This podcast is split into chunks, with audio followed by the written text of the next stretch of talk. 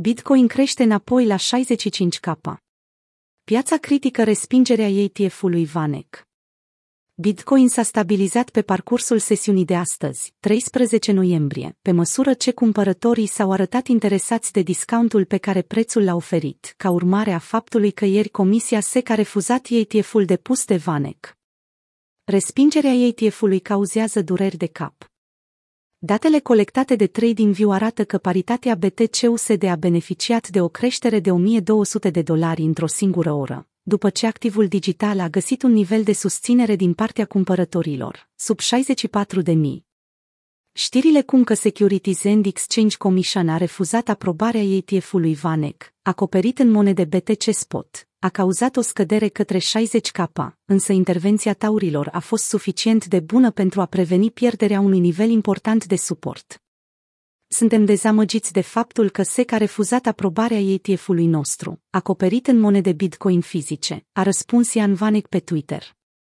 Suntem de părere că investitorii ar trebui să aibă posibilitatea de a se expune la Bitcoin prin intermediul unui fond reglementat și că o structură care nu este bazată pe contracte futures este cea mai potrivită.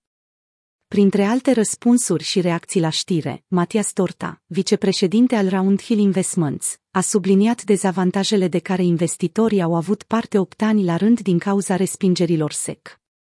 Comisia SEC a respins un Bitcoin ETF în 2013 pentru prima dată.